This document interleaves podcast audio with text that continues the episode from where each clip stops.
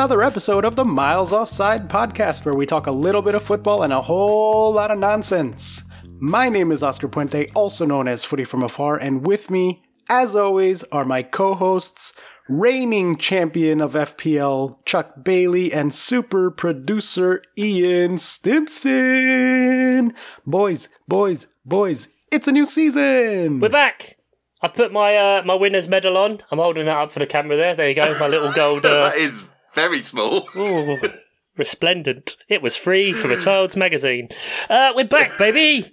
Summer's over. Forget about that. No more heatwave bollocks. Football. It's what we want. Oh man, how's Posh Island, Ian? Let's uh, let's get that out of the way nice and early. Wow. Uh, Taking a trip uh, to Dreary Town fucking early. Jesus say, uh, Christ. League One. We've lost players. Woo! Uh, most people are predicting we'll get in the playoffs. Yay! Uh, yeah, I mean that's that's the end of that. Let's move on. Very good. And the fish? Alive? There you go. Chuck, any updates from you? How are you doing? Life. Uh, I had COVID. Um, oh, you've both had COVID. Have COVID? Well, I have COVID at the moment. Yeah, I, I'm. I am the know. outgoing. Um, Oscar is incumbent Incoming. Yeah. um, of of the COVID stakes. Yeah, that's about it, really. yeah, if I do make any really particularly terrible predictions, I'm going to blame it on the brain fog. Mm-hmm. Um, so you guys can't hold it against me at the end of the year. So there you go. You know, just keep in mind that I am in the throes of the COVID. That is going to be a running theme then for the rest of the year now. If we remind Oscar of anything, well, I did have COVID. Do remember that. I did have COVID. Yeah, I did have COVID. I do have COVID. Look at me powering through, showing up What an on the first day of the season with COVID. Yeah, a hero. Some people say hero. I say Hero. thank you. That is a correct word to It's use. been Yeah. like, it, dude, it's been like five days now. Stop milking it. Fuck's sake. Yeah, yeah, that's you sound like Emily. No, she she was like, "Should I take off work to take care of you?" I was like, "Oh, I love you so much." No, No, I'm, I'm playing games. It's fine. yeah, I'll play video games. It's fine. Ah, well, if you are joining us for the first time, welcome. We're very happy to have you. Um, we are one American and two Brits, and we try to talk about the Premier League, but often get distracted. For four years now, and this is the fifth. Season This five. Yes, as many as five. Um, if you're back, great. We love you. We appreciate it. Leave us a review. Tell us a friend. Join us on patreon.com slash miles offside pod um, for all the good Slack and various extra goodies that we will continue to plug throughout the episode. Um, if you found us through our series of very excellent summer fan previews with the Patreons, Chuck, that you've been doing, thank you for that. It's been amazing. We do appreciate it. Um, and if you're new to the sport and you're looking for how to become a Premier League fan, we did have a special Patreon episode with a person who just became a fan last season, uh, kind of going through that whole process. So that's another good one to look out for. But we're here, we're back. Okay, we, are we not talking about Agatha Christie then? Fine, carry on. Yeah, feels a bit disrespectful. I mean, I, I'll take the ego. You know, my contribution's great. Oscar, you know, you went on a ridiculous uh, Star Wars experience and recorded Yes. a pod of that Yeah. on a on a football challenge. and um, Ian finally got to uh, live out his dreams by doing a whole podcast about Wagatha Christie. Uh, Part one. so far. Part two, part two incoming as well. I've got so many notes still to do. Yeah. Oh, if you did find us because of that Galactic Star Cruiser, thanks. Great. We don't talk about nerdy stuff, really. I mean, I'll do an occasional Patreon thing, but, you know, if you happen to like the Premier League or want to check out soccer, stick around. You know, you might like If it. we're gonna do, if we're gonna do, uh, I guess we could do a nerdy hybrid. As we said before, it's season five, episode five, as it were. So does that mean this year is Empire Strikes Back, or technically Attack of the Clones? Um, let's go with Empire Strikes Back. I would like to go with Empire Strikes Back. Yeah. Yeah, yeah, yeah, yeah. We we try not to talk about clones. That's that's the only Star Wars movie I dislike. Which Mm-hmm. Fair uh, enough, and good to know that about three quarters of the way through, one of us will reveal they are the other one's father. Spoiler alert, it's Ian. It's Age Ian. wise, it's me. It's got to be Ian. Yeah. Daddy. He's Adam P's uh, Adam P's dad. Are you old enough to be Adam P's dad? You might literally be. Oh, come on. Maybe if there was some sort of secondary school scandal, but that's just an awful thing I to don't know. about. I don't know. Um, all right. Well, today we're going to be going through a preview of the Big Six plus Palace, which is all of the teams that had a positive expected goal difference over the last season. Uh, I'm not including Brighton. There were seven teams, but fuck Brighton. We don't care about them. Thank you. If you are looking for more in depth previews of the other teams, as I mentioned before, Chuck has been going through some of those with our Patreons that have been excellent, but we're going to keep it to really the popular ones and a bit of the promoted sides as well here. Uh, and we'll just kick things off, going backwards in expected goal difference order as the natural way should be, uh, starting with Man City. So Man City, 93 points, 73, 73 goal difference on 62 expected. That is an overperformance of 11. Um, came in first, 22 points clear of fourth. Major transfers in Erling Haaland and Calvin Phillips. Major transfers out Raheem Sterling, Gabriel Jesus, Alexander Zinchenko, and the one and only Fernandinho. Boys, any reason to think that they won't just run the title easily again?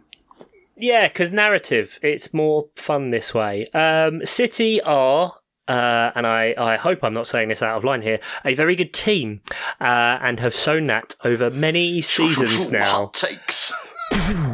oh, don't touch it. Put your gloves on. Oh, it's hot. Um, so yeah, they probably will win the league. Is that it? Is that Well, done? but Chuck, you don't have them on. Uh, you know, you don't have them winning on your uh, predictor league. Yeah, curious, curious, Chuck. You're the only one that does not have them in the predictor league in first place. Ian and I do. You have them in second place. So let's make the case. Why do you? Uh, why do you see them not winning? Something to do in it. Something to put. Uh, flip a coin. Um, I, I, I think it's Do you fair feel like say- that genuinely? Do you think it's like that close? Well, I mean, we didn't think it would be close last year, and Liverpool got it to last day of the season, one point, won two domestic trophies, got to the Champions League final. So, Absolutely. you know, even though, I mean, we're starting with Man City here, but let's go on about Liverpool. Um, they are equally great, have equally improved, I think. And so I don't think it's necessarily a done thing, especially with, as we've said many times before, the fact that they really need to get that Champions League monkey off their back um, and get that win. Um, I think again, this is the now the fifth season we're going, and the fifth season we'll probably say they probably need to win it this year. Um, but they're still gonna, you know, they're still gonna dominate. They're still gonna play incredibly attractive football. Adding in Calvin Phillips is a great one. Um, he's what 26, 27 in the season. Uh, he's going to improve, and Erling Haaland uh, is one of the most exciting forward prospects in world football at the minute. So it would be ridiculous and remiss to completely write them off, but just variance really for me. Haaland in, Sterling and Jesus out. Is that a replacement? Is that an improvement? Obviously, it's not like for like because both of those guys tend to play a little wider. But is that is he going to make their attack even better, or is he just going to add a different sort of dimension to it? Do you think than what they had? And I'll throw to Ian here. Well, that I mean, we've it's been that thing that we've we've said as a lot of people have said that Man City lack the traditional number nine, and it hasn't mattered. And then you've got a player who's scored practically won a game uh, in in the Bundesliga, and you know you do hear about the sort of Bundesliga tax. Uh, where you know the the Premier League is a slight step up, although I, th- I find that a little bit condescending to the Bundesliga. It's not a complete fucking farmers league, is it? It's no, but it is lower it's- quality. It's just that's just a fact. And and diminishing in recent years as well. It should be said they used to be That's a fair closer to point. the Premier League than they are now. That's a fair point. That's a fair point. But it is still a, a physically intense league, and I think even if you were to even if you were to half that rate and it, he get a goal every other game, you're talking about a team who spread have spread their goals around in the past. You know, last season it was uh, well, it was the same as we said the, the previous two seasons. I think with players getting, I think uh, De Bruyne. 15 goals, Sterling 13, and I think someone else was on double figures. It goes, you know, they, they, they really spread them around. They've potentially got a focal point now, include, but, you know, plus all that stuff, because Yeah. I think Sterling and, and Jesus are both losses without a doubt, but I think you've, I think we'll see Grealish's second season be fairly pivotal, I think. Mm-hmm, If, if he does what players under Guardiola tend to do, Yep. then I think it will be pretty hard to beat them. And I know that's putting that all on one player, but he was a, he was an expensive player. He's incredibly he's incredibly dynamic with, his you know runs forward into the final third, ball carrying and that. And I just think with Har- Haaland on the end of those those uh, opportunities that Grealish will make, could it, you know if Grealish hits the ground running this season, I think it. Man City could be completely unstoppable, over hundred goals type scenario. You know, Yeah. I think I think it could be silly. I think 100 goals is definitely in play. Um, I mean, Haaland take this with a million grains of salt because it's summer, but like he did score 11 minutes into his debut. And it was against Munich, Yes. I think, right? Wasn't it against Bayern Munich? Like it was against a real team, not an MLS team. Um, and I don't, I don't know. Is there any concern that he won't fit tactically? How's his ball retention, his build-up plays? He seems to be more of a big, fast, get in behind and score kind of guy. Do we think that Pep can like get him early enough? He's only 22, so like he's going to be tactically pliable, let's say moldable. Um, and I could see him, Foden, and Grealish really taking off at the front. Um, but Chuck, do you think that there's any reason to think that he might not fit tactically with them, or do you think that it's just going to be a nice plug and play and, and kind of do the old Aguero stuff? Um, I think in certain ways it's going to be an irrelevance if he doesn't get the style because he does have the quality and good enough um, to to just make it work. And you know he is six foot four. He is lightning fast. He is massive, um, has strength, and is very intelligent and has great movement in the box. And so I think that part and of his game. And an incredible finisher. Yeah. Overperforms his XG all the time. Yeah. On top of all everything you've just said. Hmm Yep, and I think if City get to that same kind of way of get to the byline, make cuts, but cutting the ball back and that kind of stuff with Grealish, Foden, uh, De Bruyne potentially playing balls over the top, Mahrez um, playing tricky down the wing. Um, I mean, who else have they got? Rodri driving forward, Joao Cancelo if he pushes up uh, into the front. Um, and and so yeah, I think it, there'll be a bit of an adaptation. I think he's probably going to have, as Pepper said, his minutes managed to make sure he's most efficient because he doesn't need to be running to the ground. And he does have an injury history that is Yep. should be noted as well. At a young age as well, which is always a little troubling to have that many injuries that early. Yep, and there's a lot of fixture congestion, uh, especially this year. He isn't going to the World Cup, which helps. Um, but they also have Julian Alvarez, who's very highly rated, who can come in and still probably almost certainly do a job if Man City scouted him. Um, but I, th- I think the most interesting thing is kind of taking the the trio of outs, uh, maybe to kind of round off this City talk because we're you know we're very much treading well known ground here.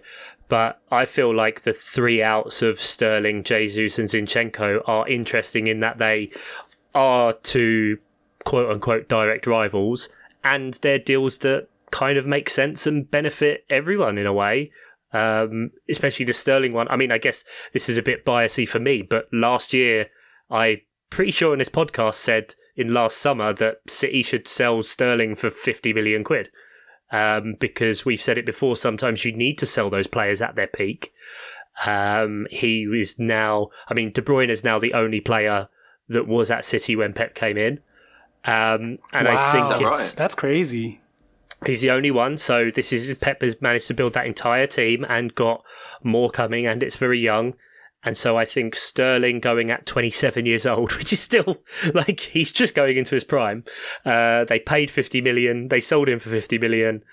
Uh, And they've got ready-made replacements, so don't miss him. Similarly, Gabriel Jesus to Arsenal. We'll come on to that later. I think is a fantastic one that improves that squad. And Zinchenko again gets a chance to flourish more uh, under the Arsenal system. So I think that's really interesting. The fact that, and maybe as a wider comment, Oscar, I know we've spoken about this briefly, but with the cost of players, wages, that kind of thing, pretty soon, I mean, Barcelona and uh, economic levers aside, pretty much Premier League teams are only going to be able to afford the Premier League player, or Premier League players are only going to be able to be afforded by other Premier League teams. Yeah, we had been trending in this direction even before the pandemic, and obviously the pandemic finances just fucked everything in so many different places that it contracted the market even more so.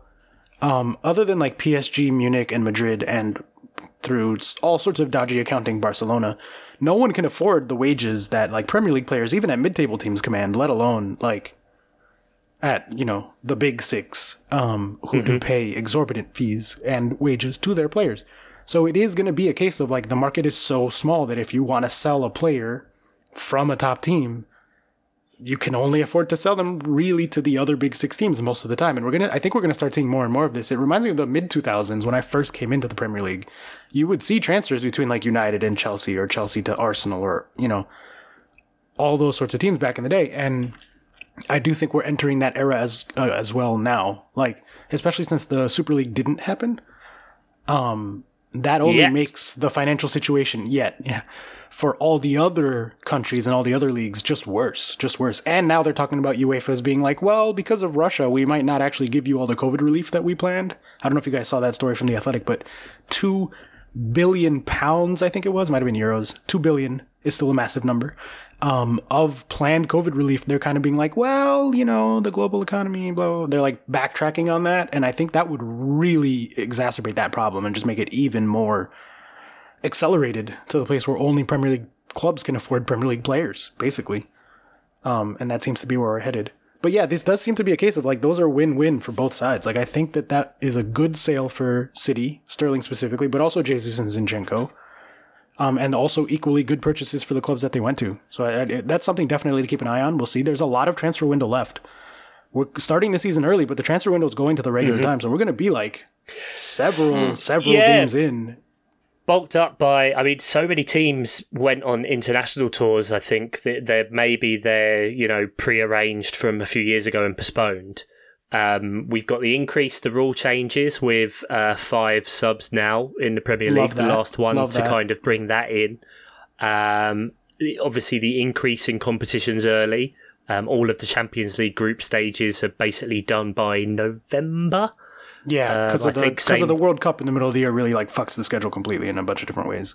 Hmm Yeah, so there's a lot going on and a lot of impetus on clubs to get stuff done early.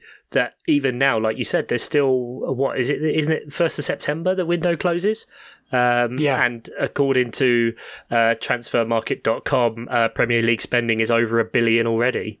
So And we'll be we'll be five games into the season by the time that happens. But clubs will have been able to five games is a decent, a, a relatively decent sample size Yeah. to assess where you're at and what, what, what weaknesses you've got early on. You know that's that's that there's going to be time for clubs to go shit. We were in trouble here. Let's fix this. You know, whereas you maybe don't always get quite that level of time. Yeah, I mean, five games is about where I start to actually look at the XG numbers as hinting towards a trend. You know, ten games is really like the the sort of stated like this is when the XG is true or not true, but you know what I mean. Um, but five is when you start to like reasonably look at it and say like this might be telling us some stuff. especially with the richer clubs, um, and maybe we'll see this a bit with Newcastle, who, relative to expectation, have been quite quiet.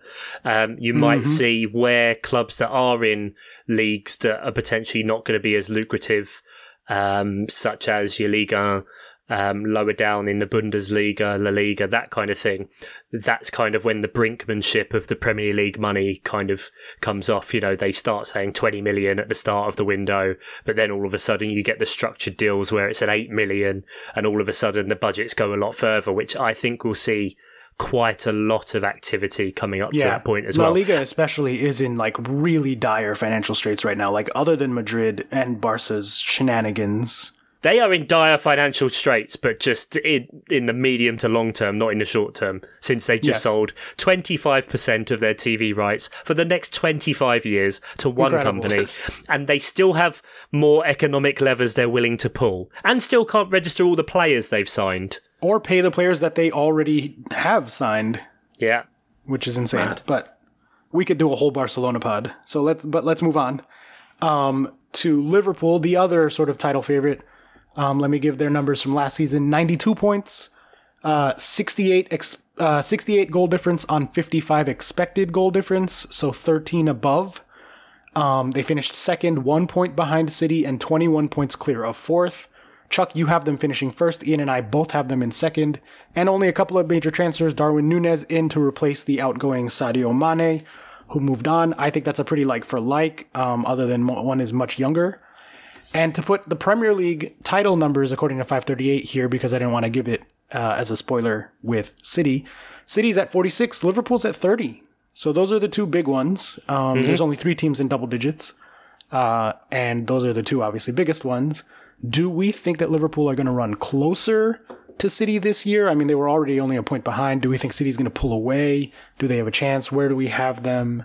Um, and I'll start this time, and I'll say that I think that they're basically the same as they were last year. I don't think that Nunez is much of a loss. I trust them to have done their analytics really well because they have shown that over the, the last, like, basically since the Red Sox took over, um, to do a fantastic job with the analytics with their astrophysicists running their, their data departments. um, that he'll be a capable Mane replacement. We have Jota, we have um, Diaz already in there, so I think they'll be as good as they were last year. I don't see them having a drop off at all, and they were the best Liverpool team of the Klopp era last year, despite the not winning the title. Like they were right fucking there, and I think by the underlying numbers, they were the best team. I mean, we you know we joked about it at the back end of last season, and obviously it's uh, it's never as simple as this. But they were two wins away from four trophies. Yeah, yeah. The the like Yeah. quadruple was very very close. They were like twenty minutes away from four trophies, really, Mm-hmm. Yeah, between like the final day of the season and the Champions League final. Like they were, it was right there. Is that enough though? Is that enough, or is the Haaland transfer gonna put City on a whole new, even higher level than possible? And I'll throw to Ian first here. Ian, how are you feeling about Liverpool? You have them second. Have you reconsidered? Yeah. Or But no, I think I think what you know the fact that Chuck's got them in, in first, I think is is you know in no in no way mad. It's a it's a very it's going to be a very close run thing again. I think um, the the own I th- I think the only reason I've gone uh, for Liverpool two, Man City one is is sorry I know we're doing Liverpool, but is is Man City's defence and how how little they concede anywhere near the amount of, of chances. Um, and I know Liverpool aren't exactly conceding loads of goals, but it's just it's just little things like a few more goals being conceded via set pieces. Uh, just the odd game where their XGC goes over one.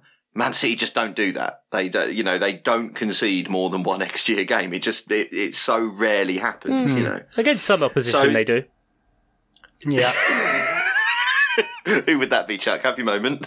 I don't know. Four points in the league last year. The only one to keep We two might clean have new listeners that don't know you support Palace, and uh, that you know that's something you can hang your hat on. Yeah, well, 2 0 at the Etihad. Yeah, fine, guys. Don't worry. They Sure, only sure, lost three games all season. Yeah, okay, it's Yeah. fair enough. Yeah, yeah. Didn't concede once to them last year. That's fine. But I do think Liverpool's Liverpool's transfer business um, has been good because I think I know I, I even sort of bring uh, even though it was last year like Diaz into this because he he Yep. just slotted in so well and having that half a season now uh, just uh, gives mm. me absolute confidence that he's just gonna he's just gonna do incredibly well this season and probably straight from you know day dot. I mean, it's probably why they were happy to just sell Mane. Like they were, they Well, were, exactly. They had to kind of concentrate at this point on one or the other. Got Salah the new three-year deal, which I think will cost them whatever it is 30 50, 50 million i think over three years which if you Yeah. think about it for 50 million over three years you can't replace mo salah in that team as it were. Luis diaz came in so quick in the position that mane was in he'd effectively hold him up. Um, they've got a bit of an injury to jota but that will be sorted after a few games and he can come in from Bobby's still there. He can do a job in limited minutes. He mm-hmm. can, yeah. going into the last season as well. That's that's absolutely fine to have him there, and then look at your next forward replacement. And I think they're building things uh, on the fly. And you're exactly right, Ian. Luis Diaz coming in so hot and getting the benefit of time is only going to be a good thing. and it, it shouldn't be overlooked that they've got they've got young players that are really good as well. Curtis Jones is, I think, underrated and really good. Yeah. Uh, obviously, they bought um, Carvalho, did they buy Fabio Carvalho. Fulham? Thank you. Yep. Um, which is definitely uh, one for the future. What five million they spent on Well, him? they- I mean, that's That was the one where something happened, and I think they missed the deadline. They actually wanted him a year earlier, and Right. the classic fax machine unplugged kind of kind of deal course. meant that they they missed him. So I don't know if they were they were probably going to loan him out for that year, but they then agreed a deal that effectively Fulham knew that that was then his last season he was coming. Um, again, nineteen, maybe coming up to twenty year old, very exciting attacking uh, prospect. But you know, yeah, this seems to be. I think Liverpool are really solidifying themselves as trying to build an era, and uh, I think that was maybe something that would have been uh, laughed at just just a few years ago. Maybe I know that the Fenway Sports Group have been with them for a while now, but I think e- even a few years ago, if it, you know, if you'd have said that Liverpool were trying to build build something, build a bit more of a sort of epoch defining, you know, club, uh, you'd maybe laughed at them. But I think that I think that is happening. Klopp signed a new deal. Yeah, I, you know, big. I th- that that's huge, you know, and so I think it. Yeah, I think it's going to be incredibly close again. I just think the the football gods are maybe in Man City's favor this season. Yeah, and I think the difference for me is that they Liverpool maintained, but City probably pushed, and are probably going to be even better.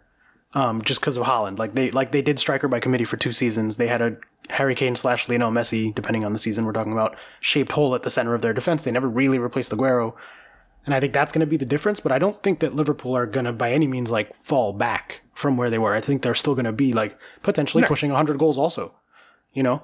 And I remember talking, sitting here last year during the preview and talking about like, oh, are Liverpool going to fall off significantly because of the age curve? Because Firmino and Mane and Salah are all approaching 30. And they handled that transition perfectly. Like they did. Hmm. Salah's really going to be the only one of those three guys who's still starting week in, week out. Um, and they don't seem to have lost a step. We'll see how Nunez turns out. Like, obviously, he's a new player to the league, but even if it's Jota and Diaz as the main guys, once Jota's healthy again, like that's not a that's not a drop off on any level whatsoever. I mean, yeah, if you know we say Liverpool maintaining like that would be a negative, that would still only be losing two games and ninety two points. Um, Right. Yeah. and Yeah, coming yeah, yeah. again within 20 minutes of winning four trophies. Uh, we we covered it a bit more, obviously, on the Liverpool pod that I did with with uh, Patreon Sam, but. Uh, Nunez, who's had a bit of a mixed preseason because it's preseason and these things happen, uh, a couple of whiffs of games and then you know nailed four against Leipzig. Everything I've heard from intelligent people who know Portuguese football say that he's going to be a perfect plug and play A for Klopp and B for the Premier League because his style is very well matched. With the caveat being that uh, he's potentially going to be like Fernando Torres in that his he is his style is matched perfectly with the physicality. However, because of that reason, he's not potentially going to last very long. Interesting. Okay. How old is he? Do you know how old he is? I don't know. 23, just turned 23. Okay, so he's got a good few years before he his body starts to show any signs of decay. Yeah. Speaking of 23, so is Trent. Every time I remember that, it Yeah. blows my mind. Yeah. Trent Alexander Arnold is 23. Mm-hmm. Yeah, mad. insane. And they've got, you know, Konate, I imagine, is going to be replacing Matip Yeah. and getting more minutes there. Bang, that's an immediate drop in with Van Dijk. Um, Ian, you mentioned Curtis Jones. They've got Harvey Elliott.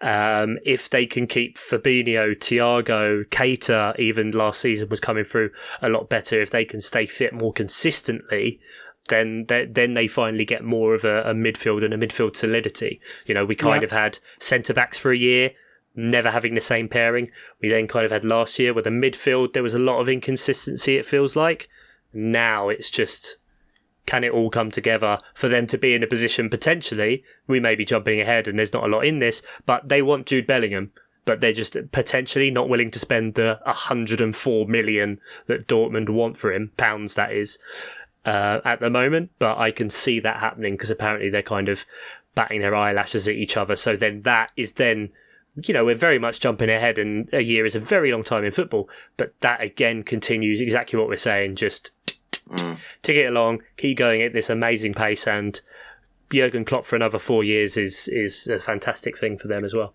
Yeah, absolutely. What a time to be alive. So mm. over under, we'll wrap up the Liverpool conversation here. Over under on the number of trophies they leave at the end of the season, one point five. Ian, over or under one point five trophies. Now, now, what exactly are you asking me here? Because So like, will they win two trophies out of the big, out of the four, out of the quadruple? I didn't know whether you wanted an odd situation, in which case, didn't know whether you wanted No, American. no, no. So like, over meaning like they'll win two trophies. Under meaning they'll only win one or less. Uh, phew, well, there we go. Let's have a think then, because I, I just think they won't win the Premier League, uh, but they've got pedigree in the Champions League. Mhm. Guardiola hasn't won the Champions League in twelve years. Um, Chelsea broke and- So could that be the the thing they like, uh, like you said earlier? Could that be the thing they focus on? I'm going to say no. I'm going to say it. Although League Cup, FA Cup, I don't know. This is. I- I'm going to say no. I'm going to say no. so you're taking the under, Chuck? Are you taking over or under here? Yeah, over, over, over. I'll take the over as well. I think they'll double, do two cups somewhere out of the three. Yeah. Like last year. So let's move on then to my beloved Chelsea. For the new listeners, I am a Chelsea fan, but I try to be as anti-biased as possible to limited degrees of Try. success. I don't know. tries doing a lot of heavy lifting. Yeah, sure. Um, Chelsea, 74 points last season, 43 goal difference on 31 expected, so that's an overperformance of 12 goals, um, about the same level as City and Liverpool. They finished third, 19 points behind City, and three points clear of fourth place. Chuck, you have them in fourth. Ian and I both have them in third in our predictor leagues. Um, a very busy summer for Chelsea, both in terms of new ownership and all the craziness that happened at the end of last season, but also in terms of the transfers. We got Raheem Sterling from City, Kalidou Koulibaly, uh, Conor Gallagher back from Palace. He's probably sticking around, it looks like, this season. They are still in the market for at least another two, one or two center backs and probably a center mid somewhere. Um, we have loaned, sold Lukaku. Rudiger's off to Real Madrid and Christensen off to Barcelona. Talks of Alonso and Azpi both leaving as well. Um, very, very, very busy times at Chelsea. So I'll save myself for last. Um, Chuck, I'll throw to you. How are you feeling about Chelsea coming into this season? Not good. Okay. Not good at all. Um, I think there was a big fanfare, and Boehly kind of moved fairly quickly and seemed like he was doing the right things with uh, the way he was ingratiating himself to various uh, footballing club owners around the the continent, and now perhaps with a mixture of Tuchel spice, spikiness, um, Barcelona continuing to shake their magic money tree, um, and just the natural order of things, kind of hitting a bit of a stumbling box. I mean, it's quite worrying recently. Uh, again, it's preseason, doesn't mean much, but losing 4 0 to Arsenal. Yeah, Tuchel threw that match with the lineup, though. He was trying to send a statement. but but then, you know. You think? You he, think, yeah? He's, he's giving interviews very reminiscent of a Mourinho and a Conte. Um, uh, and it isn't necessarily. I don't think it's going to go that well. I mean, we saw how Chelsea dropped off a lot um, and I think that's potentially, it seems worse because how well Tuchel did so quickly, mm-hmm. um, getting to every cup final, um, absolutely smashing it from the January or December when he came in to replace Frank, winning the Champions League. That if he hadn't done this, this might not done that. This might not seem as bad uh, for him coming third last year mm-hmm. Um, by by a fair distance. Um, and so I'm kind of worried um, because I think that there's a lot of players that need to shift out. And with the changing of ownerships, I'd be very interested to see whether they then start to go with a complete change in tack of the way Chelsea operate and then, you know, embracing a bit more of their, their Cobham production line um, to not necessarily just go all out spending year on year on year for at least a few years anyway. Yeah, I mean, when there's new ownership, though, you usually see like one or two big summers of them trying to be like, "Look, no, I am committed to here. I am trying mm-hmm. to like make a splash," and then things will settle down. We'll see that with Newcastle. We saw that when Abramovich took yep. over. So I think we will have a bit of a lot of um, activity in the transfers for the next couple of years. So I don't think that's wrong necessarily. But Chelsea are the only other team with double digits percentage to win the Premier League according to 538. Ian, that's 11%. So not a significant, but you know, non-zero. Um, 60% to finish top four, which is the best of the not City and Liverpool teams. Um, how are you feeling about our top four slash our potential getting back in the title conversation chances? Where do you see Chelsea? You have them third, but do you have them third closer to Liverpool or do you have them third closer to Spurs slash whoever comes in fourth? I have them third closer to Spurs, Arsenal. I think Chelsea are one of the more unpredictable teams this this uh, season. Mm-hmm. I think it's it's I could see them finishing anywhere from third to six. I think six is unlikely, but I, I could see it happening. I, I but finished thirteenth in recent memory. Remember that. I do remember that. but, I try to forget that, but I do remember that. I wish we'd have been doing that season. Um, but um, yeah, the the churn, the new ownership. It's been an incredibly tumultuous time at Chelsea. I, I yeah, I do wonder. I think I, will keep it brief because I haven't got a, a great deal to say. I I think you've you know held on to one of the more underrated players in the in the Premier League, Mason Mount. Again, I, I think he's great. I, I think mm-hmm. I do go on about him, but I do think he's so good and so underrated. He's your new Mark Noble. He might be. Oh, he might be, yay. Josh. okay, all right, not a bad one. Not a bad one to pick. Um, Tuchel's temperament is going to be interesting this season if it doesn't start very well. You know, we've we've anticipated meltdowns before. Uh, you're, I mean, it might only be pre-season, but you're already saying he's selecting lineups to send messages and stuff. You know, I yeah. So as I say, I'll, I'll keep it very brief. I find them unpredictable, and I do think they're nearer to finishing third than sixth, for instance. But I think it. I wouldn't be surprised by anything happening with Chelsea this season. Certainly to start with. Fair enough. Fair enough. I think you, I think you pretty much hit it on the head there with saying that like they have the most, uh, let's say, the widest error bars. Like third Yeah. is probably where they'll be, but like there's a a lot of variance there. Um, you guys both already kind of made the case for the negative outcome of those error bars, so I won't touch on that too much. Although I will say, managers get 18 months. Tuchel usually makes it about two seasons at a place. This is, you know, on the other side of that, so I, I would not be surprised with him not being around by the end of this season. Ig- like external of anything else other than like that history. I could see it going that way, but I guess I'll uh, I'll take the the upside of it because I do think that actually because of how last season went and because of a lot of sort of extra shit that happened, um, people are down on Chelsea more than they should be. Um, which is usually not where I am coming into a season. Well, I don't know. That's not necessarily true. Whatever. the words "best team in the world" were mentioned last season. Hey, hey, we were the best team in the world going into that I had season. them we were first anyway. in my predictor league last year. I still think, for There the record, go. that, um, and this is coming from smarter people than me who do things like professionally. Um, Uh-huh. We were the third through fifth best team in the world last year. Still, despite that, where there's just like a, a sort of like bias in that we know them and we see them in comparison to Liverpool and City all the time, and we don't see them in comparison to Bayern Munich and Real Madrid and other countries. So people sort of take that for granted. I still think that Chelsea were probably the third through fifth, depending on you know who you're asking, best team in the world. Um, last year, I also think that the reasons for our drop off last year are reasons that you should not expect to necessarily repeat this year. Specifically, Lukaku coming in, fucking up the system tactically, not fitting, and really kind of destabilizing everything. Now that he's out, and they're going to kind of go back to Havertz probably being the number nine, flanked by Sterling and maybe Werner or Pulisic or Ziyech, depending on the day. How Callum Hudson-Odoi is around again and not injured. Um, will sort of go back towards those first six months where Tuchel was around, where we were genuinely the best team in the world for six months. We were better than City. We beat them twice. We beat them in the Champions League final. We were fucking incredible. We weren't conceding more than like 0.4 XG for like six months straight. Like we were the best team in the world for a few months there. And then last season, Lukaku came in and the injuries to Reece and to Chile and to Kanté and to, you know, just like up and down the list. All, They did destroy the whole system, didn't they? it did. It completely fucked it. And Reece James and Chilwell, especially, like, they're so important. And that they're going to be back and probably playing, like, and, uh, you know, you never expect long term injuries. There's no reason to suspect that they will repeat.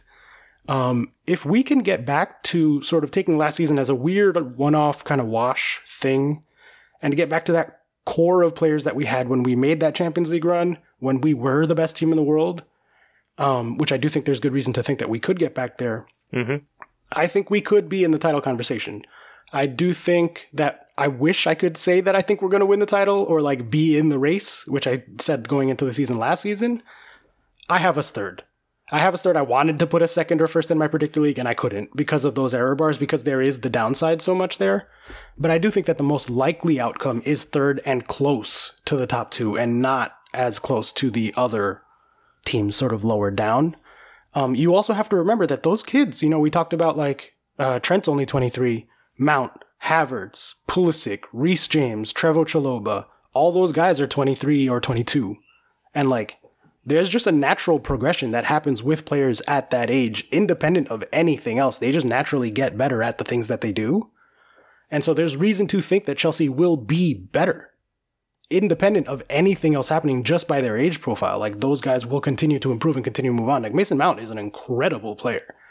And with Sterling coming in, he's in his prime. He is Timo if Timo could finish chances. Um, you know, I think there's a lot of good reason. I was listening to Andy's episode about Chelsea that you guys did, and I, and I, I was like, I don't, I'm not as down on them as everyone else seems to be. I think people forget how good we were when Reece James and Chilwell were healthy and when Tuchel first came in because of the weirdness of last season. And I think if we can stay healthy, um, there's no reason to think that we can't at least be hanging around in the title conversation pretty late into the season, especially with the age profile thing. The big concern is central midfield. We need to sign a central midfielder. I said that last season. We didn't even get 2,000 minutes out of Kanté last season. We didn't get 2,000 minutes out of him a season and a half ago either. He's had injuries recently. He's getting older. Like, we need a central mid that can do Kanté things, and we don't have a replacement for him. And we need to go out and find him. We were trying to get Frankie de Jong. Turns out he wants to take 30 million pay cut to be able to stay at Barcelona for some reason. Um, and I haven't really heard many rumors about anything besides center backs. Um, I do think that Koulibaly, and if we can get Koundé is a good replacement for Rudiger. We still have Silva around. Um, Trevoh is, again, a year older, gonna be a year better. So really, it's the central midfield is the big question mark for me.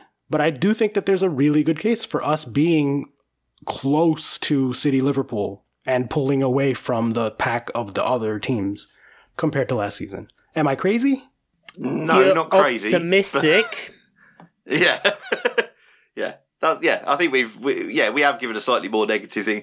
You've given a slightly more positive thing. I think a tilt at the title is too much for me. Here, here's what I think. Like, as much as naturally Chelsea might improve, they haven't improved as much as Liverpool and City. Fair. There's still a lot of question marks around. So if you get another centre back in, which who knows with the Barcelona uh, media machine at the minute, it's all saying that Koundé isn't going to Chelsea anymore. Chelsea have pulled out. He's going to Barcelona, but it is very much uh, they could be just be spinning this. Mm-hmm. Um, so if you get one more, you still need to understand how those three then work at the base because you imagine it's going to be a three, uh, especially if one of those is possibly probably going to be Thiago Silva. Mm-hmm. Um, I don't think necessarily you'd have him and Koulibaly in a two, even though no, they are both bad.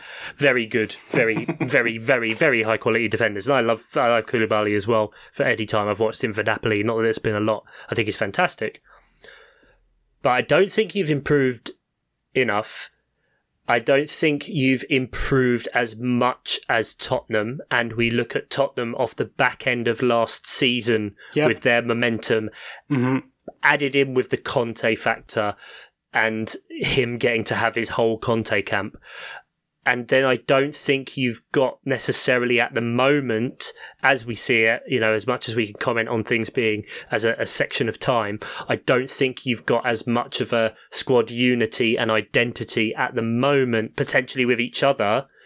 Just sorted much of a muchness here as Arsenal at the minute. Now that's not to say I don't think I, I don't think you finish below Arsenal, no. But I think relative relative to if we take the end of last season to now, the team out of those five that has improved the least, I would say, is Chelsea. But they've all made improvements. And yeah, then naturally, you're going to drop down without necessarily getting worse. Yeah, I think there, as a Chelsea it's fan, difficult. it is scary to think about how yeah. much better Tottenham, Arsenal, and United probably are going to be. So I don't mm-hmm. think Chelsea are going to drop down, like you said, but I do, I do could see them catching up and yeah, sort of the pressure squeezing. is from below. Yeah, yeah um, which I think is a good place to transition to Tottenham. Uh, Tottenham 71 points last season, 29 goal difference on 26 expected. So that is an overperformance of three, pretty much their numbers. They came in fourth, 22 points off City, zero points off fourth because they were fourth. Um, big signings in Richarlison and Bissouma. Steven Bergwijn, I guess, is the biggest one out, but not really. Anything important? Chuck, you have them third. Ian and I both have them fourth. Uh, the big story here, I think, is Conte a full season of Conte, a preseason of Conte. Is he going to get the best out of Kane and Son? What happens with Richarlison? All of that stuff. They scare the fuck out of me because Conte is incredible and has won the title with worse squads than this. You haven't mentioned uh, Ivan Perisic as well uh, coming in this year. Oh yeah, yeah, um, yeah. right. Clement Lenglet uh, getting get as a reinforcement. Um, they've still got Kulusevski. They've still got Bentancur, uh, Romero. Well, Bentancur was permanent anyway, but I think Kulusevski and Romero are now in the second year of the loan deals they had. Yeah, it was a yeah, it was an eighteen month or something. Yeah. Plus the fact you've got all that time with Conte over the summer, working on their fitness, working on the way they're going to play. He's very much everyone. And he has said, been apparently vomit-inducing uh, training sessions. Apparently, yeah. uh, you look at the 28 games uh, for which Conte was in, Tottenham had the third most points uh, of 56. Um, obviously, Liverpool and City having 70 and 73.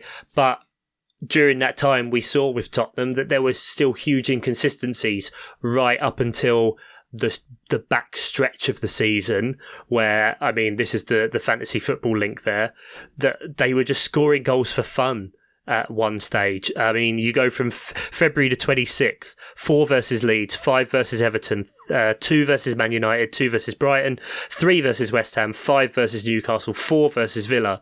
Like big scores. Um, and just kind of started to click a little bit more. Um, the same they did that kind of through November as well, winning games. So, yeah, I think Tottenham are a very interesting prospect um, this season, and that's that's why I've got them above Chelsea. I don't necessarily think, because um, you know these these things can can be transitional. That potentially then when Chelsea do sort their stuff out and improve, they then jump back above Tottenham. Mm-hmm. Um, but just as we stand right now, as I see it in, in at the moment with the preseason and with how they ended and played under Conte, yeah. and that he's been backed and they've still got money to spend. Um, I think they're just going to be great this year. Yeah, really they frighten do. me because they're going to make a jump. It's just a question of how big of a jump and where does that land them. Um, I've generally got a reputation for being down or perhaps unfairly so on Harry Kane. Uh, historically, I don't think unfairly so because I'm just pointing out injuries and tactics and like, you know. Um, but when I think back to like that incredible Conte team, um, getting the most out of an aging and generally kind of slow Diego Costa tactically. And I could see Kane doing that and just like excelling because Kane is an amazing player, just limited physically and mobility because of his injury history. I don't think that that's unreasonable to say. But no. Conte can absolutely get the most out of that and build a system around that, especially with Son and now Richarlison coming in. Um, that's a potentially yeah. a very, very, very scary prospect. Hmm.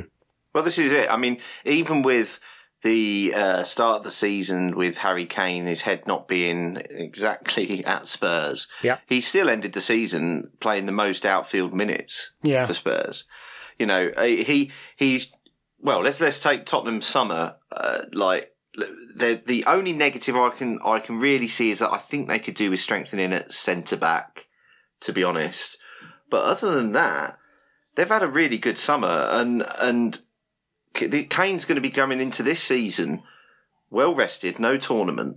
You know, he very rarely either has a rest or has a, a, a post preseason where his head hasn't been turned by Man City or whatever. You know, we haven't mm-hmm. had a sort of well rested, happy Harry Kane yet starting in August. It'll be really interesting to see how that works out.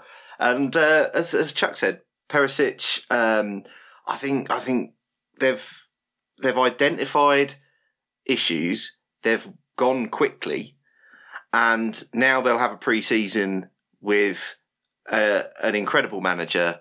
It's it's all pretty good for Tottenham, and as as we say, yeah, pr- yeah. pressure on Chelsea from from below.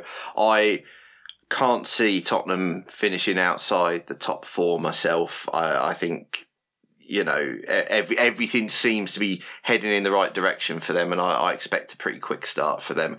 Um, they've got uh, Southampton to start the season, then Chelsea, but then it's Wolves, Nottingham Forest, West Ham, Fulham. I think they'll they'll start fast. I think. But that's really fun that we get Chelsea so early. Yeah, that is fun. Yeah, you're right. Like second game, Chelsea second game, second game, bang fun, in. Yeah. Let's see what where they're at, and that's a that's yeah, a, an definitely early statement performance for either team, really, if based on the narrative we're saying.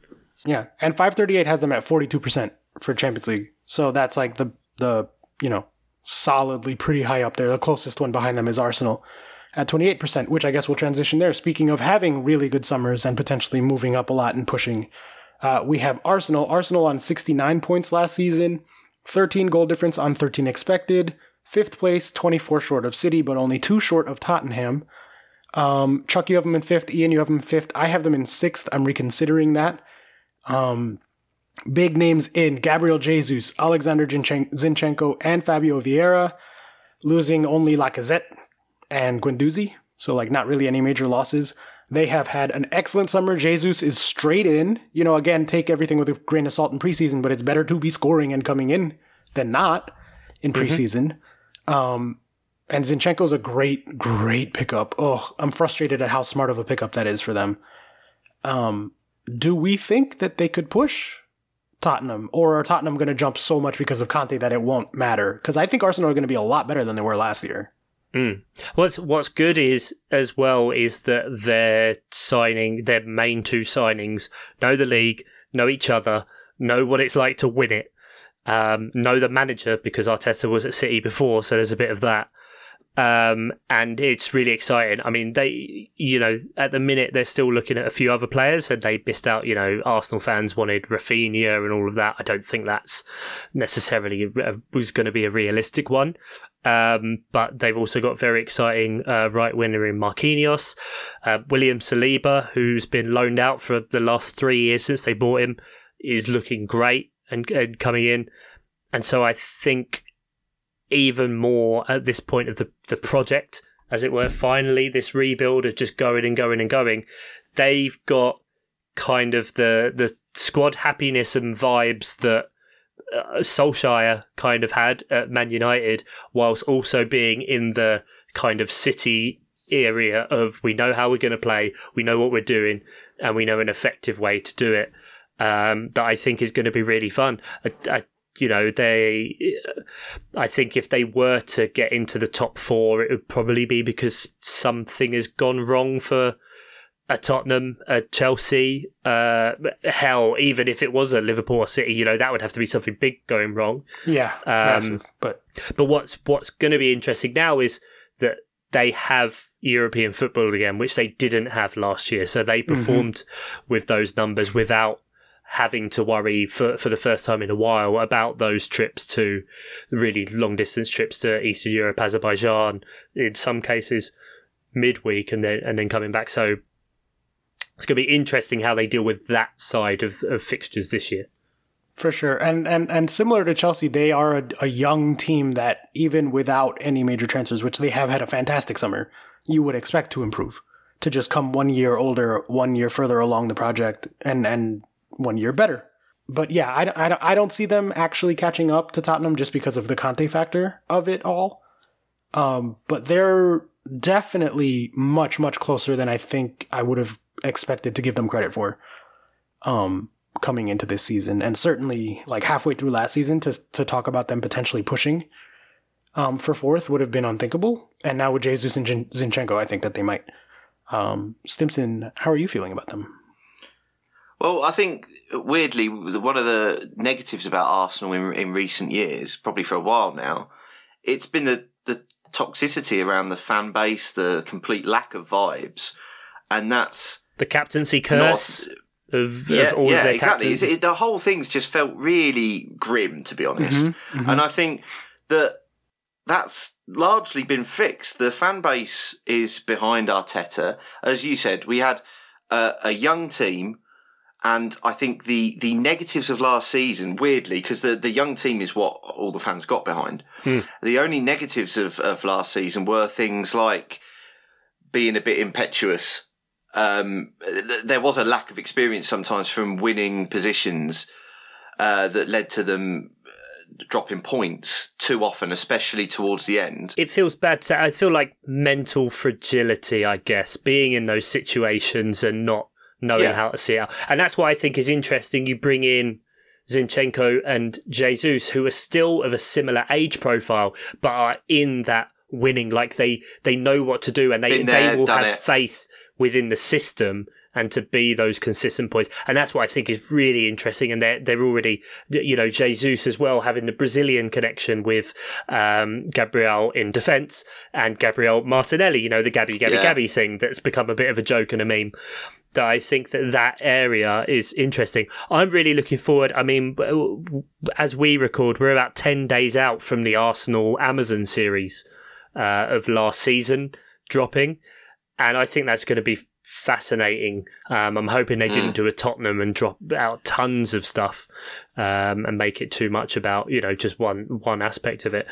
Um, but yeah, we find ourselves again in this weird area where You know, we've got an Arsenal team that's that's likable, and you kind of want to do well from a personal perspective, as in a you know for the players, if not for the Arsenal as an entity um, perspective, yeah. shall we say? Because you know they've got Bukayo Saka is incredibly exciting, Martin Odegaard incredibly exciting, Emile Smith Rowe is, um, the, you know, even Xhaka's sorting himself out relatively these days. Um, mm. And their defence as well, Aaron Ramsdale just coming in and just defying everyone's expectations last year. Um, so if they can do yeah. that again, you know, it's only going to be good things. If even if it's just in a in a footballing sense, if not a uh, yeah. an achievement because I don't think they win anything next year.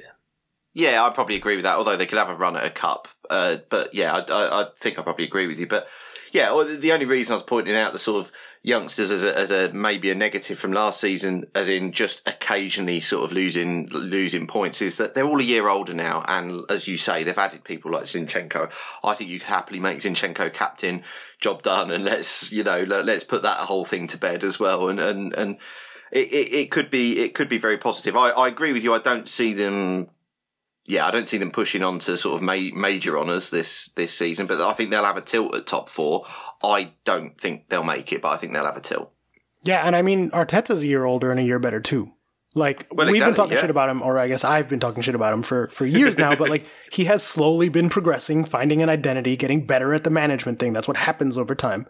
And I think at some point over the course of last season, he went from not a good manager to maybe a good manager to probably a good manager. And he seems to have been trusted and given some money, you know? Yeah, yeah, exactly that. And he had a lot of clearing the decks to do. Yeah. It's evident. This this squad now is I, I, don't have the old one in front of me, but from what I remember, it's got to be night and day because like I like this Arsenal squad. Yeah, yeah, exactly. Yeah, there's yeah. too many players I like. It's not. It's not good. I don't. I don't want to like them. Does it feel um, bad inside? Between Tottenham and Arsenal, just to wrap up the London conversation, do we think that over under 0. Point 0.5 trophies for both of them combined? Ian. what? um, will Tottenham and or yeah. Arsenal win a trophy? Yes. Uh, yeah, yeah. One yeah. of them will win one trophy? Tottenham, yeah. No, Arsenal. yeah. One, one of them will beat Chelsea in the FA Cup probably. We've lost 5 of the last 6 or something like that. We're always in the final and we don't we don't really win like half of them. So, uh, then from there let's move on to the hold on one, two, three, four five, sixth best team in England last season, mm-hmm. according to the underlying numbers, and that is Man- the one. Manchester United, surely. No, uh-uh. I know you. I know you know the answer to this, and you're being coy, but I'll give it anyway. West it Ham, is Crystal Palace, forty-eight points, four goal difference on five point four expected goal difference. They actually underperformed. They finished in twelfth, despite being the sixth best team by the underlying numbers. Um, 23 but points short of fourth place. That's Oscar, quite a lot. I seem to remember this time last year, everyone telling us that we would wish we'd kept Roy Hodgson. We were definitely going down. He gave us such defensive. You must be. Can you just check your numbers again when you say that we were the sixth best team last year in a rebuilding year off the back of everyone fucking writing us off? Like, yes. Fuck yeah. Fuck all of what? you that doubted us. So you have him in sixth in your predictor league. I have him in yeah, seventh, funny. which I had him getting relegated last year. You're an idiot. Ian, you have mine's, him in eleventh. Mine's complete bias. Ian's a prick for going bottom half of the table, and I do feel like I've gone too low on that. Have, actually, yeah. when I yeah, and I, mine is just yeah. numbers. I'm just I'm like I'm XG right. Like I, I believe in the stats, and the stats mm-hmm. say that they were the sixth best. Then I put him at seventh because I think United are going to get better. But big signing in Doucouré. Martin Kelly, the big loss out. I know you're devastated. Devo. Um, go, go. We'll, we'll clear the way. Run. Tell us. Young, exciting attacking team. Vieira, manager. I know, because I, I, obviously in the run up to this, I've done a lot of podcasts with people, and we've still got more to come. I don't know where this is going to fit in the the pre-season pantheon, um, as it were. But Palace is one that I haven't really uh, haven't really spoken about much. I mean, everyone, I, th- I think the, there's been a sea change in the perception of Palace for last season. Um, and I think Rightly that so. is embracing what we're about. um, embracing the area in which we geographically occupy in South London, bringing in exciting apps. I mean, YouTube compilation ballers. Um, you know, your your Zaha, Eze, Olise, now Malcolm Ebiowei, um, Luke Plange is is very skillful as well. Mm. Um, Mateta is getting a lot better on the ball, bringing in a player like Jack Doucouré, who's incredibly highly rated and seems a bit of a bit of a coup and potentially using us as a stepping stone, and just having the the pull of yeah, I, I still have to pinch myself every now and again that actually, and at the time I was skeptical because I didn't know what he was going to be like as a manager. But the fact is that Patrick Vieira is my manager. Like, very iconic Yeah. in the time of, uh, you know, I don't know if you were similar, Ian, maybe because you were a little bit older than me, and I'll be nice to you there. But like in the formative years of, of me being around football and collecting sticker albums and that, you know, Arsenal were a dominant force and Vieira represented a lot of that. And the fact that it is, he's in South London, he is, you know, Senegalese, French, black, link the, the link and the connection with, with the area and all of these players similarly wanting to come and, and play for him is huge. And, and so I think that's just so fun of how we've done last year with a huge clear out, bringing in a lot of new young signings, um, changing our defence, our centre back pairings, um, changing the midfield, a lot of the attack, and then just building on that this year with more people, um, offering contracts to older players and saying, look, the way we're going to operate now is that you can get one year extensions, that's fine, but you're only getting one year at a time, and we're going to discuss. And because we need to understand that we're building in a different direction. And we've improved on that again, I think, with the signings so far this year. Um, Sam Johnstone, I think, is really good as a goalkeeper um, to to be the replacement with Guaita, who's going to be better with his feet. Um, uh, I- I- Malcolm uh, Ebiowei is is very exciting. Vieira doesn't want him to go out on loan. He came to us from Derby. Um, they're not happy about that, but you know he's he to me image wise he's just Zaha, like ten years ago, Mm. eleven years ago. It's it's mad. His his perception, his interview saying people think I'm really like emotional and uh, angry and moody, but I just I just want to win. I just love it.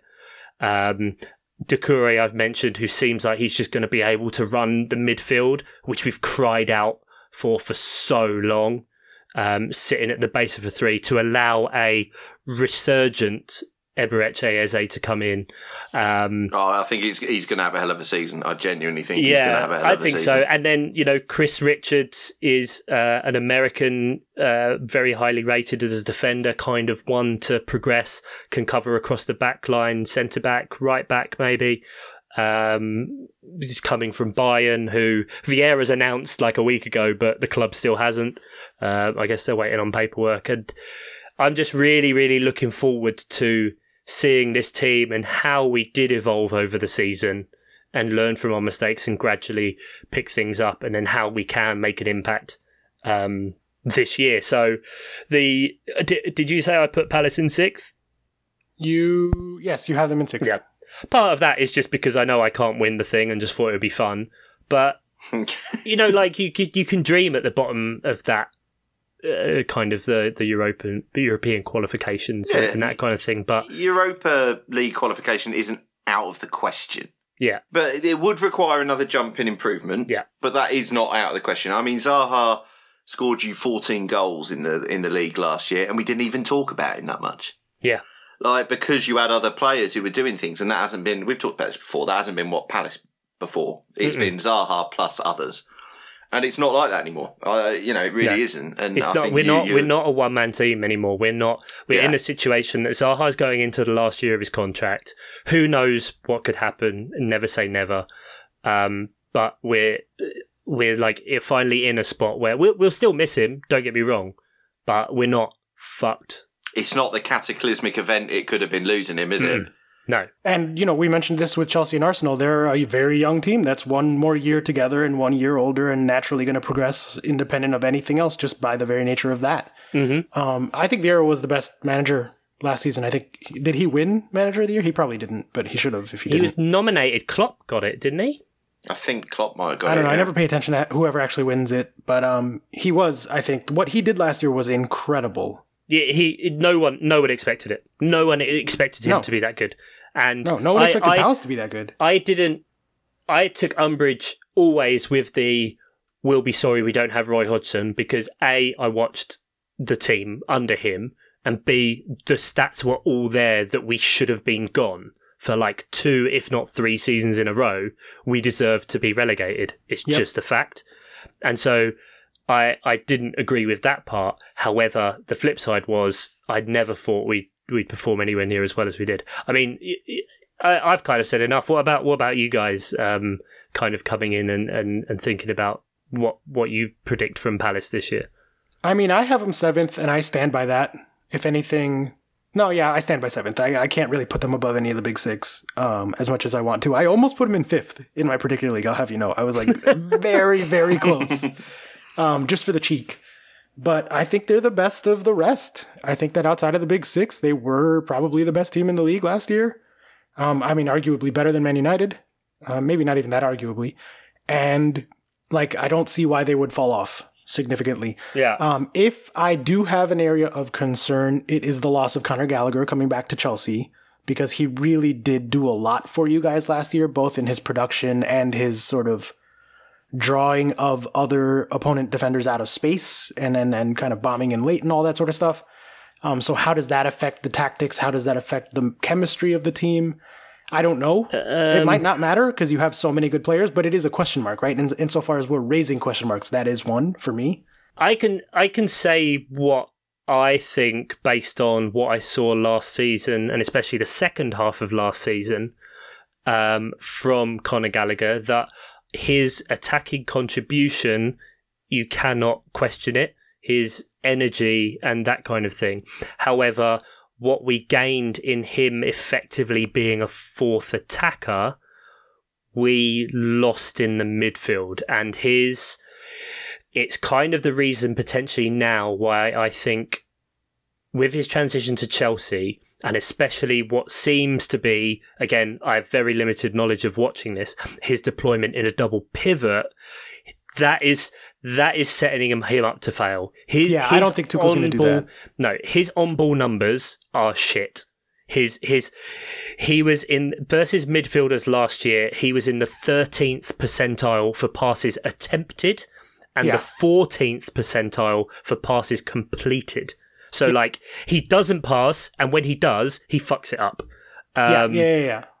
but what you did get was high energy and a high press. So if he is ever going to be deployed in a free role, which at Chelsea he will not because Mason Mount exists, that's there. So what I think we lose in Conor Gallagher, we gain in Eze being that player who can be on the ball, who does control it, who can make things tick over, who can be deployed as an eight, moving up into a 10 in attack. Conor Gallagher always looked lost if he found himself in a 10 position, and the passing numbers show that and show why. His distribution wasn't there. Um, Eze only started six games last season. You know, That's it? Just six? Yeah. Where he came back from an ACL. Holy He- shit. He, came back from an ACL. Okay, so I'm putting Palace at fifth. Let me revise. It's like having a new player. So I know they're losing really Conor Gallagher, is. but it's honestly like having a new player. So Ian, you're the one that has him lowest in the predictor league. You have Yeah. him eleventh. Make the case. Make the downside case here. What? Why do I, you I not can't think really. I think. I think that. I think I probably went low there. That's because I don't know. Eleventh in my head felt like progression, but of course she finished twelfth last season. Now that was over. That was I mean, overachieving. well, you know, that's it progression. Was overachieving. yeah, exactly. It, it was overachieving based on what most people thought they'd do, but clearly the numbers show that it wasn't. It was in, no way unwarranted. So that makes me feel like I've gone low. So I, I'm not going to make a downside case, to be honest, because I think you've got you've got another season with Anderson, who's great. You know, you, you you've got. Um, I didn't realise that um, Mitchell uh, got so many minutes for you last season. Uh, in my head, he was like a sort of more of a bit part player No. who's one for the future. But he Thank was fuck, he- thank fuck Van Arnholt went because Van Arnholt was holding him back the entire time. well, there you go. Yeah, I, I so I think eleventh is churlish, and I probably should. I mean, if we it, we're we're not necessarily going to focus on these teams a big amount, but I think it's worth mentioning teams like that that sit in that cluster of West Ham, Leicester, Brighton, Wolves, Newcastle, I guess Villa, uh, Southampton. That it's whether you see the improvement at Palace being more than them. I mean, Leicester at the minute, I've mentioned it a few times on preseason pods, they're still the only team that hasn't signed a player. So they're in a bit Yeah. of trouble. West Ham have made some great moves um, and have Scamacca coming now on a medical as well as a few others uh, potentially. So they've also got European competition again. Um, Brighton, uh, for Brighton, you know, there's the Cucurella saga that's going on. They've lost Bissouma, who who was obviously very highly rated. Um, Yeah. They've lost their director of football, who had the joined up thinking to go to Newcastle. Newcastle, who now therefore have more of a joined up thinking and the cash to back it up. Villa, who they made great moves and early. We're forgetting about them. Coutinho on a permanent, Diego Carlos, um, Boubacar Kamara. They're Um, the big one for me. Villa are the ones that could make the biggest jump Yeah. into the European conversation because, like, especially the second half of last season, they were very good yeah, um, for a mid-table team, and like we're gonna see that. We're gonna continue to see that. Coutinho, especially being like huge, huge for them. yeah. And then you've got complete unknown quantities in Southampton finally spending a load of money and getting loads of new players. Who knows? They'll get relegated. Uh, Everton, Leeds, the Get relegated. knows. Get relegated. it could get relegated or could somehow end up te- you know so there's a lot of uncertainty there and it's and it's always uh, who knows and you can make a lot of justifications mine is obviously team bias um that, that I, I think we're great and I want to be positive and and see that this year and yeah we're fun we've had a bit of an odd one in pre-season uh, because our squads effectively had to be completely split um, because it turns out a lot of our of our players aren't vaccinated. I guess, um, which is Get disappointing. vaccinated. Um, who knows what their their reasons are for that um, or not? But it's it's not something that you know I necessarily uh, agree with. But you know. Uh, they- aren't coming out and being staunchly promoting not being vaccinated, I guess, is the takeaway you can have. And so it's made for a really weird experience where we travelled Singapore and Australia and played Liverpool, Man United, and Leeds with effectively our under 23s and I'd argue three of our starting 11. And then the rest of our starting 11 and our new signings stayed at home and played uh, Ipswich, Gillingham, QPR, and scored like 11 goals and conceded two. And now they're all kind of coming together. So we've had a weird thing that our preseason has actually been like eight or nine games. That is Yeah. weird. Yeah. So Three different preseasons. so way more players have had way more minutes, with the caveat that they haven't necessarily all played together. But it's very much uh, the attack were back home. Your Eze's, Zaha's, Olise's, uh, Marc Guéhi, uh, Cheick Doucouré, um, and Christian Benteke, and then Edouard, Mateta, Mitchell, Anderson, uh, Guaita were off on tour. So it's going to be interesting. It's really, really interesting. And we've got Arsenal opening day of the season uh, under the lights of Selhurst on a. Friday night. I was that's- dead happy when I saw that as the opening fixture. Oh, me too, man. But I mean, you know, Arsenal are a different thing this season, but we're really going to test. That's gonna be a that's fun game, big, though. That's a big test for them. That young team, like we said, they buckled under Brentford last year. They buckled. Exactly. Yeah, exactly. That's the thing. They're, they're, they're well, you know, they've had opening night jitters before, Mm-hmm. and uh, that'll be that'll be in their head. It's impossible not not to be. So yeah, that'll be fun. That'll be fun. yeah, it's going to be fucking electric. All right, well, let's transition then to the other. We're skipping Brighton, right? Fuck Brighton. They barely Yes. had a technically had a positive expected goal difference, but I have no thoughts on them whatsoever. We I hate mean, them. I don't, I don't know really what you would, what you would want me to say. Okay, um, perfect. Just fuck them. Fuck them. They're shit. Um, There you go. but let's go to technically had a positive expected goal difference on 0.3. So very technically was Manchester United 58 points, 0 goal difference, 0.3 expected goal difference, finished 6th, 35 points short of first, 13 points short of fourth. Uh, Chuck, you have them seventh. Ian, you have them sixth. I have them fifth. Two major transfers in, uh, and that's Lisandro Martinez and Christian Eriksen. and quite a few names out, Paul Pogba being the biggest one there, um, but also Jesse Lingard and a couple of old heads just clearing the way. Some old favorites for me Nemanja Matic, Juan Mata, and Edinson Cavani. Um, not really important to them in any level whatsoever, but reason I think to think that they'll be much better the new manager and potentially the loss uh, addition by subtraction of Ronaldo.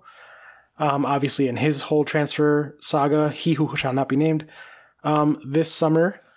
Uh, I have him in fifth. I think they're just going to be better. I think that they have the talent to be a top four team.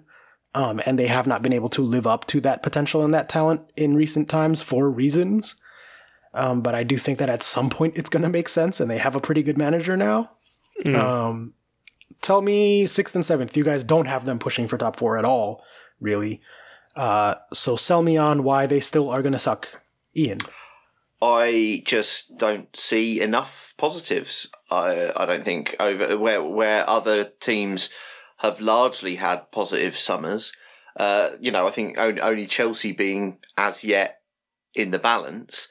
Uh, everyone else had positive. Chelsea in the balance. Man United, I'm not sure it is positive. I, I think um, Ten Hag is obviously interesting, but everything about him is intense. And this current crop of Man United players have not responded well to intensity at all. They they've down tools uh, figuratively where wherever whenever they've been pushed, and whenever the chips have been down. And Ten Hag, while he's done obviously very well at Ajax, the Eredivisie is not the Premier League. I just I, I, I don't know what to think about him yet, and obviously this could be the a stage in his in his progression as a manager. But I don't know whether this group of players will be able to do what he wants them to do.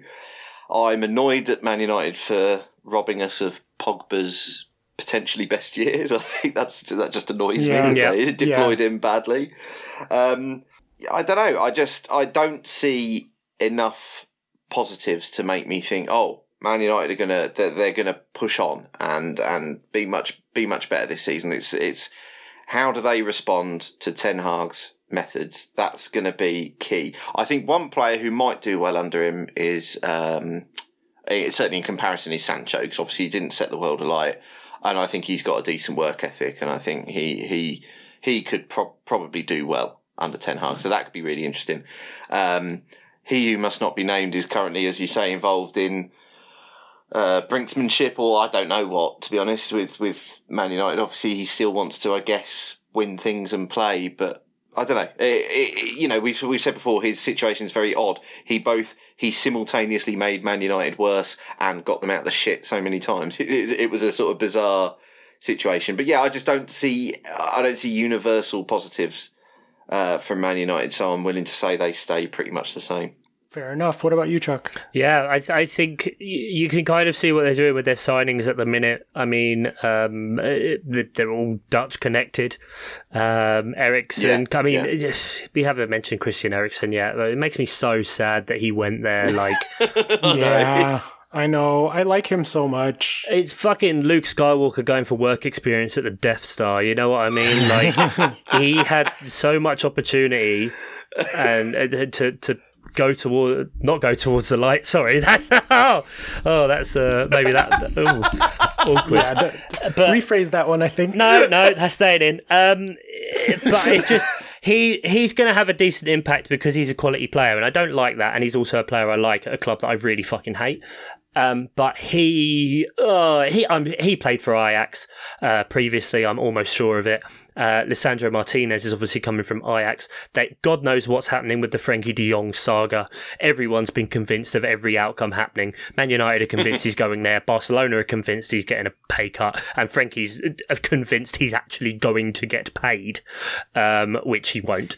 Um, and so then that that's is that then bringing in enough people that understand uh, to Tyrell Malacia as well, who's come from Feyenoord. I can't remember if I just mentioned him. Again, Dutch understands the total football and just having enough of those people impregnated in various parts of the teams, as well as capitalising on a Sancho that might be looking for another fresh start within the team. I guess that's kind of got to be their main thing.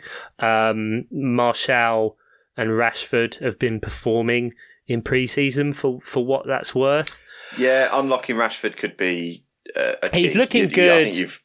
yeah, He's he's looking good, and he's just a lovely bloody bloke. So you do want him to do well, but yeah. I'll also. pull for him individually. Absolutely. I mean, also I've seen like how over, how much overhyping they are of it. You know, they run a passing drill, and they're like, "Oh, look what Ten Hag's got them doing!" Like you're passing. you know, they Yeah. they undoubtedly they're putting in more effort and putting in more energy. I saw that in the Palace game, but from physically watching the Palace game, knowing the context, knowing the players we had, and then looking at the Twitter discourse, like these this this one and one did not make two. They they aren't. I don't really don't think they they they're improved. Of course they are. They're going to improve over the season. Of course they are, but they're not f- as far down the line. Let's say as. Arsenal, nowhere near as far down the line as Tottenham, and they're hmm. relying on Chelsea falling off big time as well in order to stay relevant, Like- I guess. yeah, really falling as well. Yeah, because yeah, yeah, yeah. I think we're looking at. I'll, I'll I'll leave it at here. They might lose their top scorer, and their third highest scorer last season was Mason Greenwood. Oof. Oof. I mean, I mean, if I'm making the upside case because I have them the highest, I have them in fifth. Here he goes, Red Um, Devils and again, I'm reconsidering that. I probably should have had Arsenal at fifth, but the upside case is the addition by subtraction of he who shall not be named and how he did score goals but contributed nothing else and made everyone else around him much worse. And like at some point, like statistically, the wages that they play and the level of talent that they have in their player pool will just by accident, if nothing else, click at some point. Um, and Jadon Sancho is like such a good player, and they haven't gotten anything out of him. That that like, no. that's true. like they the players are there that if they can figure it out, they are a top four in terms of the talent. They could be a top four team easily. Definitely, but these variance things can last can can last years. You know, Yeah, like absolutely. the, the, the Yeah, dips absolutely. can last years. So we, we could be looking at a sort of you know a drop down into mid table for a couple of years, and- and then and then it come and then it comes good. Who knows? Or it or it all collapses because the debt is unsustainable. you know, who knows? Yeah, all right, fair enough. Um, shall we talk about the promoted teams and just kind of quickly go over where they're at, what we think about them? Not Bournemouth. Yeah, we should touch. we should touch on the promoted teams. He, he says not Bournemouth, and I think actually Bournemouth is probably the one you could easily skip because I don't see them making any impact at all. Oh, think plucky little Bournemouth. Spent a load of money before, had anyhow. Oh, got their Russian oligarch owner. Hmm, wonder why they're not spending Well, a load of money. Hmm. well, yeah, quite. And Yeah. yeah. yeah, I'm I'm not convinced by uh, Scott Parker at all. Nope. Uh, who has either got promoted or relegated in every season as a manager. He's never just stayed in the same league. oh my god, why is he not at Norwich? yeah, he feels like he should be Norwich or Fulham, but no, Bournemouth. Surely that would be like the two waves would then therefore cancel each other out. And like Yeah. they could actually stay sustained. they could they could be in a division between the Championship and the Premier League. Parker's in a down year whilst Norwich are on an up year. We just cancel each other out like like those cruise ships that have the. But anyway, science. Um, Bournemouth are fucking shit, but they've got a Peterborough player, Siriki Dembele. Dembele. That's good. You got him in the Premier League. Yeah. Do you know what? I'd actually forgotten that. I forgot he went to Bournemouth. Yeah, he he is a decent player. I don't think he's Premier League standard, but he, he's a decent player. But he's Bournemouth standard, but not Premier League standard. So we sh- we should say for the listeners that are like me and only know about the big teams, the three promoted sides. There's two yo-yo clubs in Fulham and Bournemouth. Um, up and down, up and down. That's what a yo-yo club is. For any new fans of the Premier League, they get promoted, they get relegated back and forth a lot. And one team that hasn't been up here in fucking forever, and that is Nottingham Forest, um, who are probably not good enough to do anything if we're being honest. As much as that hurts to say out loud, Mark Davern. Bit of an unknown quantity with the amount of people they've brought in. They in. barely snuck in. They were they weren't even the third best team in the yeah, but that don't matter because pl- they're in. They're in. Yeah, Doesn't matter. They are in, yeah, but they were worse than Huddersfield. Huddersfield. Which who were an incredible surprise in the championship, to be fair. But yeah, you're, you're absolutely They right. were. But that's the playoffs for you. Huddersfield were tipped for relegation last season, I think, and they nearly got automatic promotion, which is Unbelievable. that's, that's big. Um, they, Yeah. That gives me Mad Palace vibes because the season we got promoted, we were tipped for relegation as well. Um, So, which of the three is most likely to stay up, and which of the three is the most locked to go back down? Well, do you think? I'm almost certain all three of us have Bournemouth at 20th. Um, Ian's the only one who has tipped all three promoted sides to go down. Yeah, it's it's tricky for me. I, I'll very briefly explain why. I think probably Fulham have got the best chance of staying up just because of general pedigree. Uh, but Nottingham Forest are a bit of an unknown quantity. They've bought lots of good players. It you know it, it could be really good for Nottingham Forest. They could do a Brentford. It's it's not beyond the realms of possibility. But I have got them all three to go down. But then I think you've got the likes of uh, Southampton, who I think Hasenhüttl might be done, and um, Leeds. I like Leeds. I like Jesse Marsch, and I but I just don't know whether he'll be able to, you know, after losing the players they've lost. yeah, Calvin uh, Phillips is such a big loss for them. And Rafinha. huge, and, and Rafinha, who's their top goal scorer, is just. I, I don't know. I think they might struggle. Everton, who Frank Lampard continues to get a free pass from the media for some reason, but they definitely could get sucked in.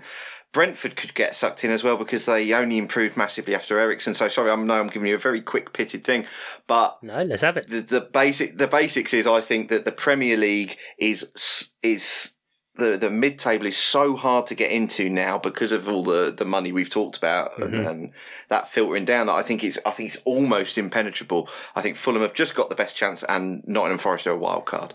Mitro is Mitro the difference there? Is that why you think?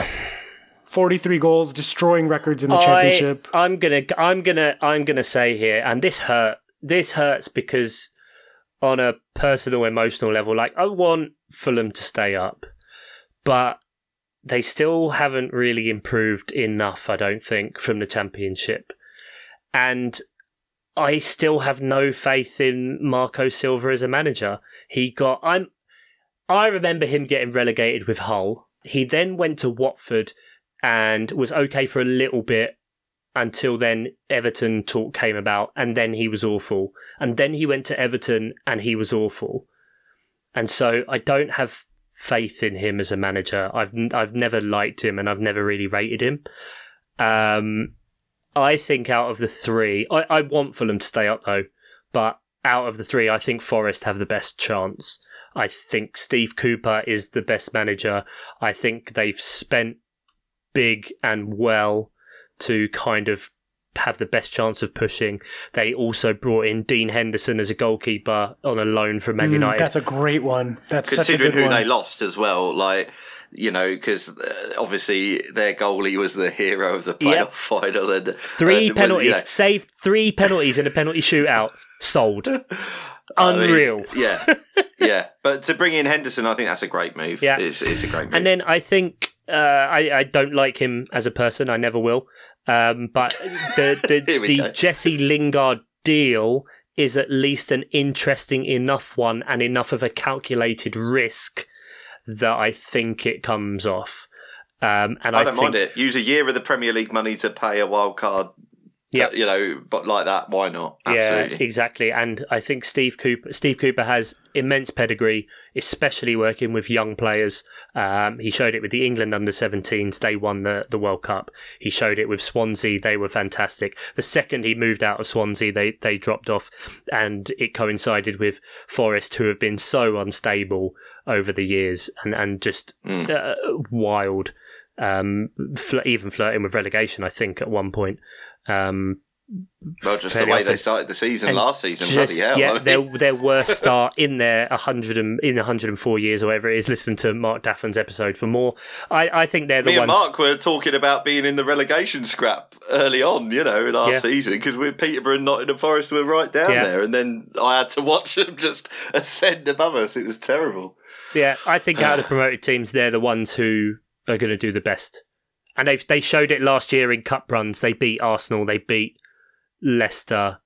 Uh, They played incredibly well against Liverpool in the FA Cup quarter final. Um, so, yeah, they're they're the ones of, of the promoted teams I back. All right, there you go. Well, I think that does it for our season preview, just about. Unless you boys have anything last uh, last few things to add here. Well, I think Chuck, we we should maybe plug the Predictor League quickly. Yeah, a few things. Um, we've mentioned a, a, couple of times. Obviously, we're running a lot of bonus pods. You would have seen them pop up on your on your timelines uh, on your on your various podcast apps. Um, so please give those a listen for, for all kinds of different conversations we've had with, with fans of clubs. It's been really really enjoyable um, to do. It's so. so good to get like uh, it, nothing like a fan's perspective is there on a on a club to make you sort of maybe rethink your own opinions on them. You know? Yeah, exactly. And you know, there's a little bit of uh, FPL kind of stuff in there that, that people are discussing because you know a lot of a lot of you that are listening and a lot of people that we uh, interact with are kind of FPL inclined or at least uh, some form of fantasy sport inclined. And we will be doing a big FPL preview next week, right? That's what our episode is next week.